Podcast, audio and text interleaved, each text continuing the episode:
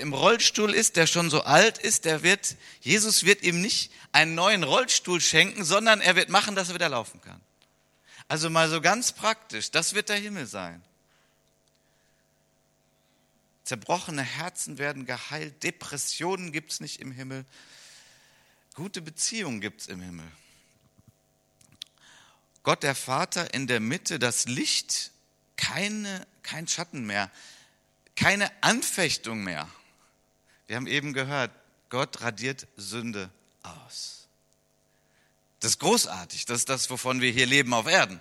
Dass unsere Beziehung zum Vater immer wieder erneuert wird, weil er uns vergibt. Himmel bedeutet gar keine Sünde mehr. Ist das wunderbar? Gar keine Verführung mehr, keine Anfechtung mehr. Also Himmel ist so großartig, dass ich sage, der kann gerne kommen. Da will ich hin. Gibt es wirklich etwas, was mich auf Erden noch hält, wo ich sage, nee, also bitte komm noch nicht, Jesus, weil ich muss erst das und das noch. Ich möchte niemanden verdammen, der so denkt, aber ich möchte heute anregen durch diese Predigt, sich darauf zu freuen, dass Jesus wiederkommt.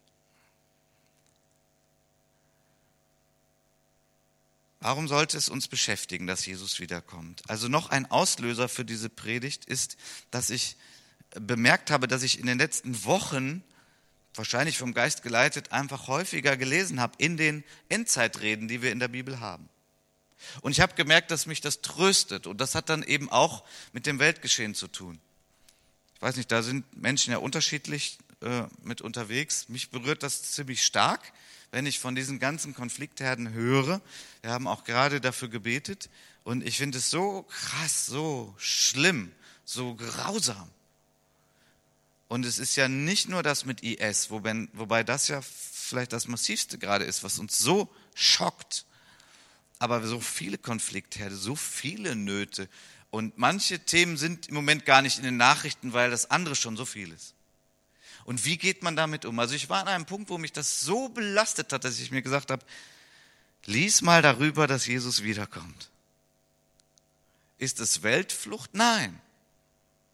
Ich gucke immer noch in den Nachrichten, bin immer noch interessiert. Ich bete, wie mich Gott leitet für die Geschwister und für die Situation. Aber es ist gut zu wissen, also Gott hat das letzte Wort. Stellen wir uns mal vor, das wäre nicht so. Ja, dann wären wir wirklich verzweifelt. Also Jesus kommt wieder. Warum sollten wir uns damit beschäftigen? Nun, es gibt einige Gründe, warum wir uns damit beschäftigen sollten. Und ich hoffe, dass diese Predigt uns anregt, auch einfach zu Hause in der Bibel mal wieder diese Dinge zu lesen. Zum einen die Wiederkunft Jesu und das Thema Himmel, Endzeit, ist ein sehr breites Thema in der Bibel, sowohl im Alten Testament, da ist es vielleicht ein bisschen schwieriger zu finden, aber erst recht im Neuen Testament. Jesus hat sehr große Reden gehalten darüber, die uns überliefert sind. Und in den Briefen taucht das Thema immer wieder auf und in der Offenbarung natürlich sowieso. Wenn also die Bibel ein Thema zu einem sehr wichtigen und großen Thema macht, dann ist es schlau zu sagen, okay, dann ist auch für mich wichtig. Weil das ist uns ja aus Liebe gegeben, das Wort Gottes, damit wir darin Antworten finden, Trost finden, Ausrichtung finden, all das. Außerdem sollte uns das Thema beschäftigen, weil es uns hilft, eine klarere Sicht auf die Geschehnisse dieser Welt zu bekommen. Und da habe ich dann noch mal wieder mehr über mich gestutzt oder auch über den Mangel an Predigten zu dem Thema, weil ich mir sage, welch ein Vorrecht, dass wir als Christen hier Informationen haben. Das ist ja mal ein Riesenvorrecht. Das ist ja nicht eine Belastung. Gut, ich verstehe, man versteht nicht gleich alles und so. Das ist schon klar. Aber welch ein Vorrecht, dass uns so viele Informationen gegeben werden über Endzeit. Das ist ja ein Riesenvorrecht. Also ich kenne ja noch die Zeit, wo ich kein Christ war. Welche Informationen hast du denn dann und auf was willst du dich dann stützen und wie denkst du dann über die Entwicklung der Welt? Das ist ja viel wackeliger und und, und du bist hin und her geworfen und soll ich jetzt irgendwie mal das lesen oder jenes? Wird es so sein? Wir haben klare Auskunft. Und wenn du auch sagst, ja, aber das ist ja nicht klar, ob es jetzt so ist oder so ist, und dann die Wochen in, und die Trübsal und die sieben Wochen, was heißt jetzt? Aber eines ist ja auf jeden Fall klar. Jesus kommt wieder. Jesus kommt wieder. Und das verleiht dann auch, und das ist ein, ein dritter Grund für mich, äh, unserem Leben eine besondere Dynamik. Ich möchte es mal so sagen, wenn das Thema Jesus kommt wieder gar kein Thema ist, ich sage es mal platt, dann gehen wir vielleicht mit Jesus spazieren. Aber wenn wir wissen, Jesus kommt wieder, dann folgen wir ihm nach. Das ist ein Unterschied. Wir wissen, das Ganze hat ein Ziel, einen klaren Fixpunkt. Es ist so, er wird wiederkommen. Und das gibt doch auch meinem Leben mit Jesus eine ganz andere Dynamik. Ich weiß doch, auf was ich zulebe und was kommen wird. Das bringt dann vieles ins Lot. Ich würde mal auch behaupten, dass äh, eine Verführung, die wir ja erleben, ist der Materialismus. Das ist vielleicht eine der stärksten äh, Götzen in unserer Kultur hier. Und ich finde, dass der Götze Materialismus auch dadurch herrlich geschwächt wird. Bei dem Gedanken, Jesus kommt wieder. Es ist nicht das Wichtigste, mir hier irgendwelche Reichtümer aufzuhäufen und Statussymbole und so weiter und so weiter. Nein, das wird ja alles dann unglaublich wenig Bedeutung haben, weil Jesus ja wiederkommt. Habe ich jetzt gesagt, man darf sich kein Haus kaufen? Nee, habe ich ja nicht gesagt. Versteht mich ja, ihr könnt mich auch richtig verstehen. Aber, aber Materialismus, also dieser Götze, mein Glück besteht in materiellen Dingen und im Haben und im Begehren von noch mehr Dingen, wird wunderbar geschwächt dadurch, dass wir wissen, Jesus kommt wieder. Also wenn ich ein Mensch der Zukunft sein will, dann bin ich ein Mensch, der Jesus erwartet. Und dann sammle ich doch mal lieber Schätze im Himmel, wo, wie heißt es, Motte und Rost es nicht zerstören können. Sehr gute Geldanlage.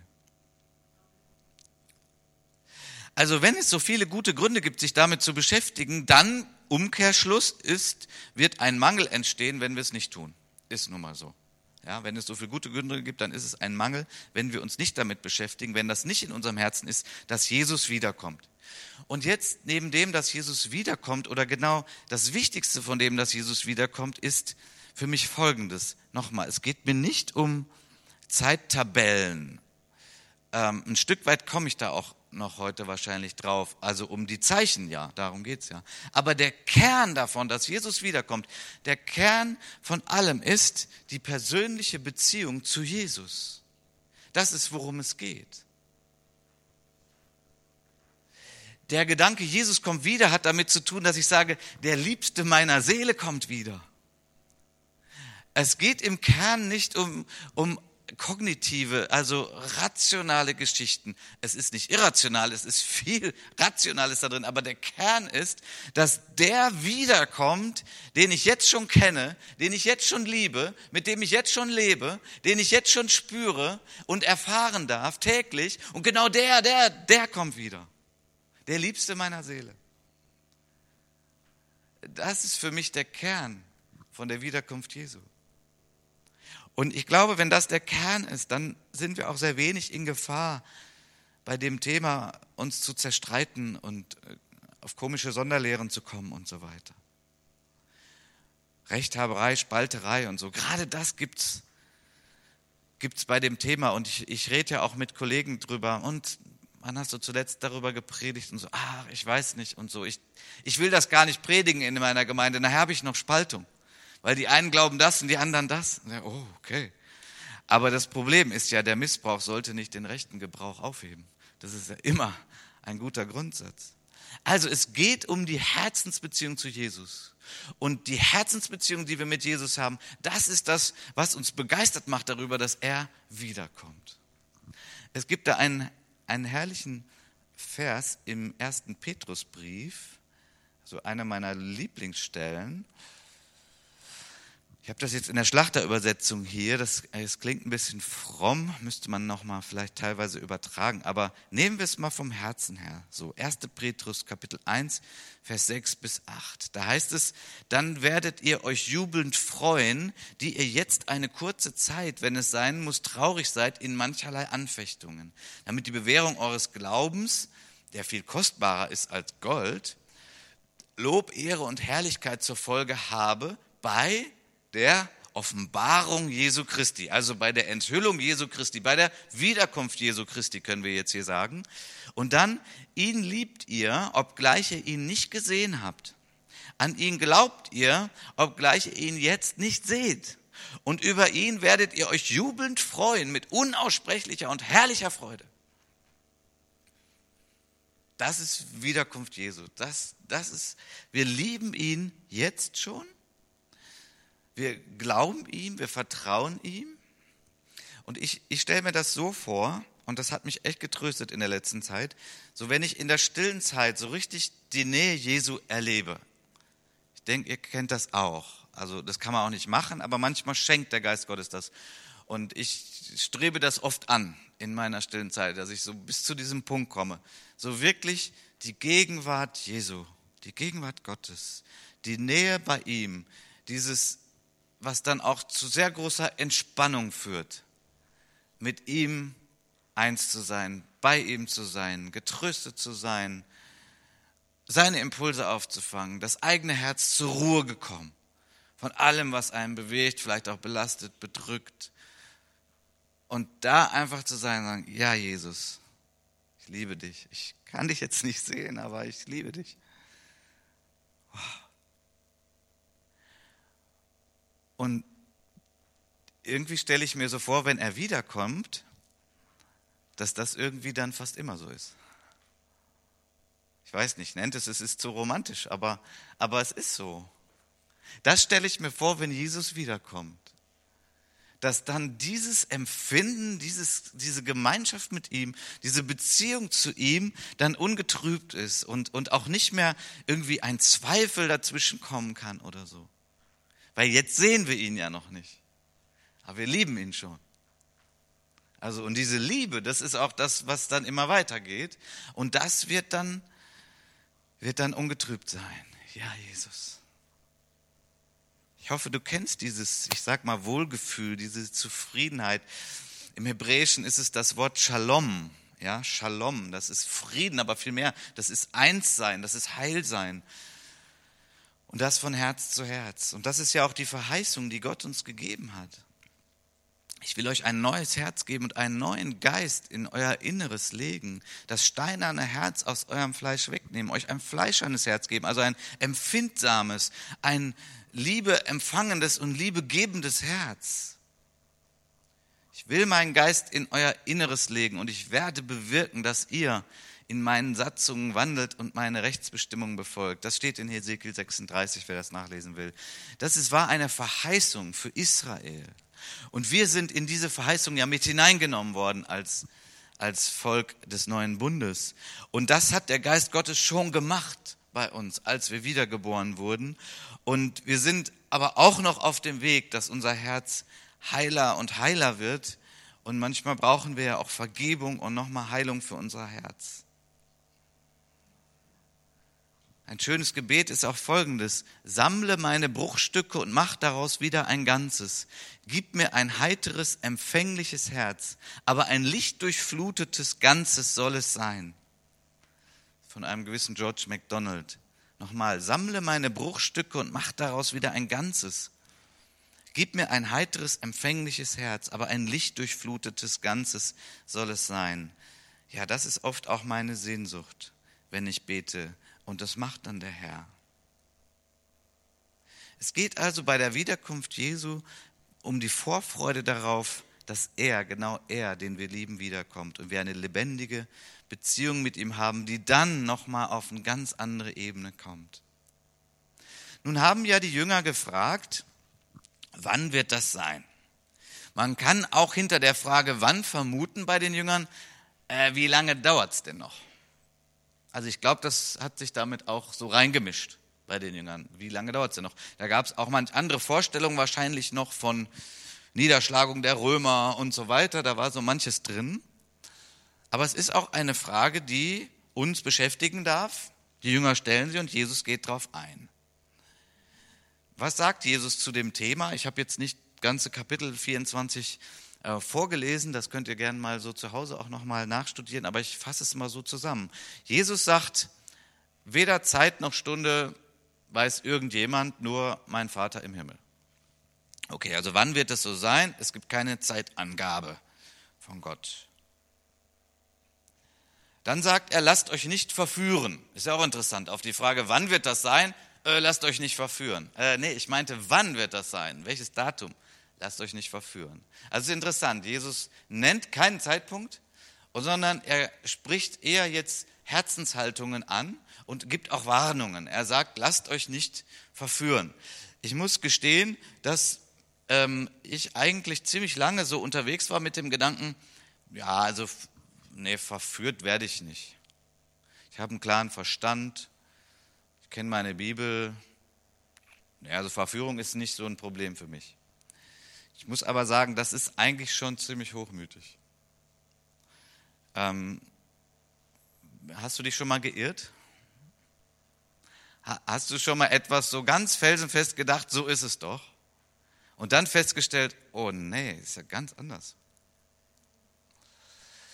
Also Jesus sagt das seinen Jüngern, die er dann übrigens so fast drei Jahre trainiert hatte im Glauben und so weiter. Er sagt es zu ihnen und er sagt, lasst euch nicht verführen. Das heißt, Endzeit hat damit zu tun, dass es Verführung gibt, Irreführungen gibt, bewusste, unbewusste, dass es also auf unserer Erde Strömungen gibt, böse Geister gibt, die uns Menschen irreführen wollen. Man wundert sich ja manchmal auch über manche Sekten und fragt sich, wie können Menschen das glauben? Aber wenn man mal mit Menschen redet, die aus so etwas herausgekommen sind und man hört ihnen mal länger zu und stellt man fest, okay, das ist zwar immer noch abstrus, dass man da überhaupt drin sein konnte und das glauben konnte, aber Menschen sind da hineingekommen und haben angefangen, Dinge zu glauben, die, die irreführend sind. Da gibt es eine Menge. Was ist unser Schutz? Unser Schutz ist unsere Beziehung zu Jesus. Unser Schutz ist unser Eingebundensein in einer Gemeinde. Unser Schutz ist das Wort Gottes. Unser Schutz ist, dass wir demütig sind und auch bereit sind, uns korrigieren zu lassen von gesunder Lehre und von gesunden Christen. Was sagt Jesus noch über die Frage wann? Eine sehr fast widersprüchliche Aussage ist diese. Auf der einen Seite sagt er, siehe, ich komme bald. Und auf der anderen Seite sagt er in dem Gleichnis im nächsten Kapitel, der Bräutigam lässt auf sich warten.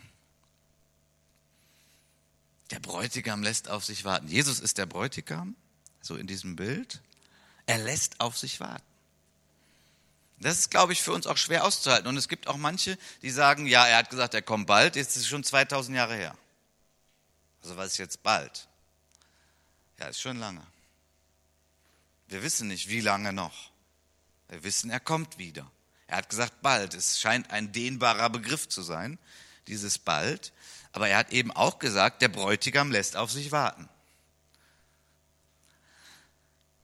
Übrigens, ich komme bald kann auch übersetzt werden mit ich komme schnell.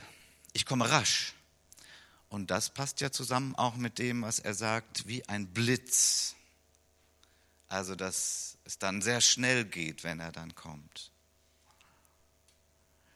Ich will da nicht heute tiefer reingehen, aus Zeitgründen, aber dieses, dass er immer noch nicht wiedergekommen ist, obwohl natürlich schon viele Generationen von Christen vor uns es erwartet haben, auch viele erwartet haben, dass es in ihrer Generation stattfindet, ähm, nur ein Hinweis, die Bibel spricht davon, dass Gott geduldig ist und viele Menschen retten will. Und wir sollten es nicht als Verzögerung bezeichnen, ähm, sondern die Barmherzigkeit Gottes dahinter sehen.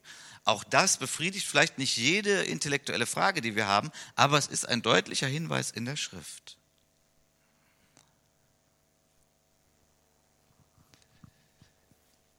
Ja, und dann sagt Jesus auf die Frage, wann, die er ja nicht konkret beantwortet. Er sagt, versteht es, unterscheidet es. Ähm, ihr aber habt Acht, ich habe euch alles vorhergesagt. Ihr aber habt Acht, siehe, ich habe euch alles vorhergesagt. Das finden wir im äh, Markus-Evangelium. Das heißt, Jesus setzt schon Nachdruck drauf. Er sagt, ich habe euch das alles vorher gesagt. Achtet darauf. Siehe, beschäftigt euch damit. Und dann möchte ich kurz etwas über die Zeichen sagen. Jesus nennt sehr viele Zeichen.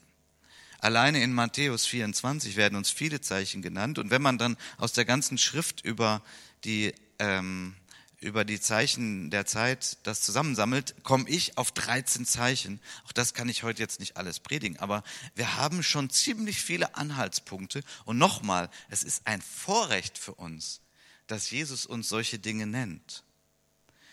Ich will mal kurz einige nennen und dann auf ein paar auch tiefer eingehen. Das eine ist ein Thema, also manches davon ist wirklich nicht schön. Es hat eher damit zu tun, dass diese Erde so in einem Seufzen liegt, so möchte ich es mal sagen. In Römer 8 heißt es ja auch, die ganze Schöpfung, die ja gefallen ist, ist in einem Seufzen, ist in einer Erwartung, in einer Sehnsucht der Wiederherstellung durch Gott. Und es wird uns auch gesagt, dass es eine zunehmende Entfernung vom gesunden Glauben gibt. Abfall vom Glauben. Apostasie. Und ich möchte das nicht in der Hinsicht betonen, dass wir jetzt in eine falsche Theologie rutschen nach dem Motto, ja gut, ja dann sind wir halt ganz wenige und bald noch weniger und da kann man nichts mehr machen. Das fände ich eine fatale und auch falsche äh, Logik dann aus dieser Aussage heraus. Ähm, wegen einem anderen Punkt, auf den ich gleich noch komme, den Jesus auch gesagt hat. Aber es ist schon so, dass Endzeit damit zu tun hat, dass die Erkenntnis des Schöpfers abnimmt und dass der Respekt vor dem Schöpfer abnimmt und dass dann auch die Werte abnehmen, die eigentlich damit verbunden sind. Und das, denke ich, erleben wir ja auch sehr stark. Also so wie Gott den Menschen am Anfang geschaffen hat, Mann und Frau, Ehe, ein Leben lang, in Harmonie mit der Schöpfung, sie zu bewahren und so weiter, ihn zu ehren, Gott im Zentrum und so. Da stellen wir doch fest, dass es hier einen ziemlichen Abfall von diesen Werten gibt. Und ich glaube, der Kern davon ist einfach, dass es viele gibt, die gar keine persönliche Beziehung zu diesem Jesus haben. Manche sind Christen aus Tradition, da ist es nur noch eine Form, eine Hülle und das hat nicht die Kraft um gegen diesen Verfall äh, da nicht mitgerissen zu werden. Ja, Jesus nennt Kriege. Ich gehöre zu der verwöhnten Generation, persönlich in keinem Krieg dabei gewesen zu sein. Und manche auch von euch. Und das ist eine große, große Ausnahme. Hungersnöte, unglaublich. Die, die Menschheit ist technisch so weit wie noch nie, aber wir schaffen es nicht, den Hunger zu besiegen in dieser Welt. Und wahrscheinlich werden die Probleme eher noch größer. Trinkwasserprobleme gibt es schon, die werden wahrscheinlich noch größer. Erdbeben, nun, da gibt es manche, die sagen, ja, früher waren genauso viele Erdbeben, wir haben nur nicht so viel aufgezeichnet. Ich weiß nicht, ich empfinde schon, dass das zunimmt, kann das jetzt nicht beweisen. Jesus spricht von Seuchen. Seuchen, das ist für mich auch so schwer nachzuvollziehen. Die Entwicklung geht immer weiter. Was haben wir nicht alles auch schon für gute Medikamente und so weiter? Aber die Seuchen hören ja gar nicht auf. Zurzeit ist es Ebola. Unglaublich. Verfolgung. Jesus spricht von Verfolgung. Wir haben es natürlich in Form von Rassismus schon sehr lange auf der Erde und auch das ist immer noch da. Selbst Länder wie USA, wo es äh, doch Menschenrechte gibt, wie in vielen anderen Ländern ja auch. Es gibt ja die Erklärung der Menschenrechte eigentlich von der ganzen Menschheit kurz nach dem Zweiten Weltkrieg, aber Rassismus hört irgendwie nicht auf, Sündenböcke werden gesucht und dann natürlich insbesondere die Christenverfolgung.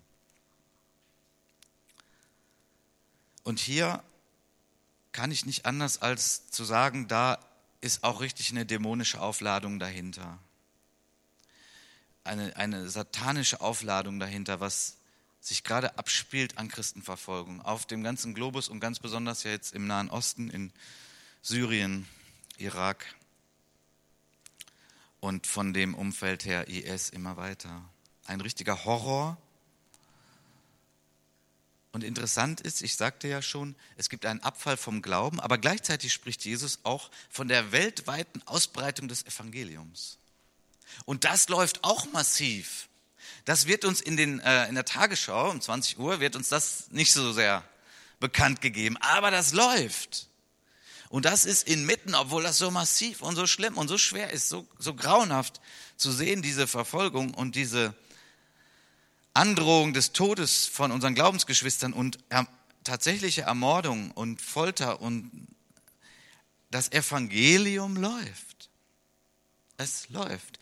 Ich, etwas hat mich sehr, sehr getröstet auch in der letzten Woche. Es war ein Rundbrief von einem geistlichen Leiter hier aus Deutschland, der Folgendes geschrieben hat. Ich lese das mal vor. In einem äh, Rundbrief. Er hat bewusst keine Namen genannt. Ähm, ich nenne jetzt auch mal seinen Namen nicht hier, aber er ist ein ernstzunehmender geistlicher Leiter in unserem Land. Und er war kürzlich in Zypern und hat sich dort getroffen mit einer ganzen Reihe von geistlichen Leitern aus den Ländern Libanon, Irak, Syrien und so weiter, Israel. Und er hat Folgendes geschrieben. Das Reich Gottes breitet sich aus. Ich traue mich kaum, das hier zu schreiben, aber die Christen aus dem Libanon gestanden, dass sie sich manchmal insgeheim wünschen, die Krise möge nicht so schnell enden. Ich gestehe, dass ich geschockt war. Im Libanon allein sind zwei Millionen syrische Flüchtlinge. Für ein Land mit drei Millionen Einwohnern eine Zerreißprobe. Doch was passiert, ist kaum vorstellbar. In den Flüchtlingslagern haben Missionare auf einmal Zugang zu Stämmen und Gruppen, die vorher komplett unerreichbar für das Evangelium schienen. Und auf einmal sind so viele desillusioniert vom Islam, denn in Syrien töten und foltern Muslime andere Muslime. Wenn die Christen jetzt in die Flüchtlingslager gehen, werden sie überall als Hoffnungsträger empfangen. Zunächst wollen sie das Essen, die Decken und die Pampers, doch danach sind sie offen dafür, eine Bibel geschenkt zu bekommen. Ich habe die gleichen Geschichten aus dem Irak, Syrien, Libanon und der Türkei gehört. Muslime empfangen das Evangelium offen und voller Verlangen. Das Gleiche gilt für Israel. Gerade in der Hoffnungslosigkeit des Gaza-Konflikts sind junge Israelis auf der Suche nach Gott und werden von messianisch-jüdischen Geschwistern erreicht. Sie erzählten mir, wie einfach es ist, in Tel Aviv über Jesus ins Gespräch zu kommen, weil alle auf der Suche sind. Die Zeit würde nicht reichen, wenn man all die unglaublichen Geschichten wiedergeben müsste. Bibelstudium für muslimische Frauen im Flüchtlingslager. Scheichs der Hamas kommen im Südlibanon zum Glauben an Jesus. Islamisten empfangen persönliches Gebet. Führende Generäle der kurdischen Peschmerga beginnen die Bibel zu lesen. Und, und, und. Langer Rede, kurzer Sinn, Gott tut etwas Gutes. Wir sehen oft nur auf das Desaster und fragen, wie Gott dies und das zulassen kann. Viel zu selten sehen wir, dass Gottes Plan ist, dass Menschen ihn kennenlernen. Und tatsächlich lernen inmitten des Horrors des Bürgerkriegs mehr Menschen Jesus kennen als in den Jahren zuvor. Gottes Plan ist immer größer als die Wut des Feindes. Ich hörte mehrere Zeugnisse von Muslime, die in Flüchtlingslagern zu den Missionaren sagten, ich habe mit Gott gehadert, warum wir so viel Leid erleben mussten. Doch jetzt weiß ich, ich musste hierher kommen, um das zu hören, was ihr sagt. Was der Feind zum Unheil geplant hat, verwendet Gott zum Heil. Ist das ermutigend? Es ist sehr ermutigend. Es ist immer noch schockierend und schwer, was Menschen durchmachen, aber Gott wirkt. Das Evangelium wird gepredigt allen Nationen. Das ist eines der Zeichen, von denen Jesus auch gesprochen hat. Israel und die Ereignisse im Nahen Osten, die Staatengründung und so weiter, auch das ist natürlich ein massives Zeichen der Endzeit und der baldigen Wiederkunft Jesu. Er spricht von Erscheinungen am Himmel, gehe ich jetzt auch nicht tiefer rein. Es wird uns gesagt, interessanterweise auch im Zusammenhang mit der Endzeit, dass wenige viel Reichtum haben werden. Das ist auch, was wir weltweit erleben, die Schere von arm und reich, ein krankes Finanzsystem, soziale Ungerechtigkeit, was auch soziale Unruhen auslöst. Die Zunahme von Diktatoren und Abbau von Demokratie können wir finden. Jetzt das nicht unbedingt alles in Matthäus 24, aber mal so zusammengenommen aus dem Neuen Testament und dann irgendwann Friede und Sicherheit als eine kurze Illusion. Und dann spitzt sich das alles noch viel mehr zu. Aber Jesus kommt wieder. Jesus kommt wieder. Der, den wir lieben, obwohl wir ihn nicht sehen, genau der kommt wieder. Kennst du Jesus? Genau der kommt. Die Beziehung zu ihm wird eine ganz andere Dynamik natürlich bekommen, wenn wir ihn dann sehen. Und deswegen sagt Jesus, und damit möchte ich auch zum Schluss kommen, im Lukasevangelium 21, Vers 28, wenn all das anfängt, diese endzeitlichen Geschehen, dann richtet euch auf, hebt den Blick, denn eure Erlösung ist ganz nah. Und das hat sehr zu mir gesprochen. Wenn all das passiert, werde nicht depressiv, lass dich nicht herunterziehen und bedrücken, sondern gerade dann, steh auf, Kopf hoch, die Erlösung naht. Jesus kommt wieder.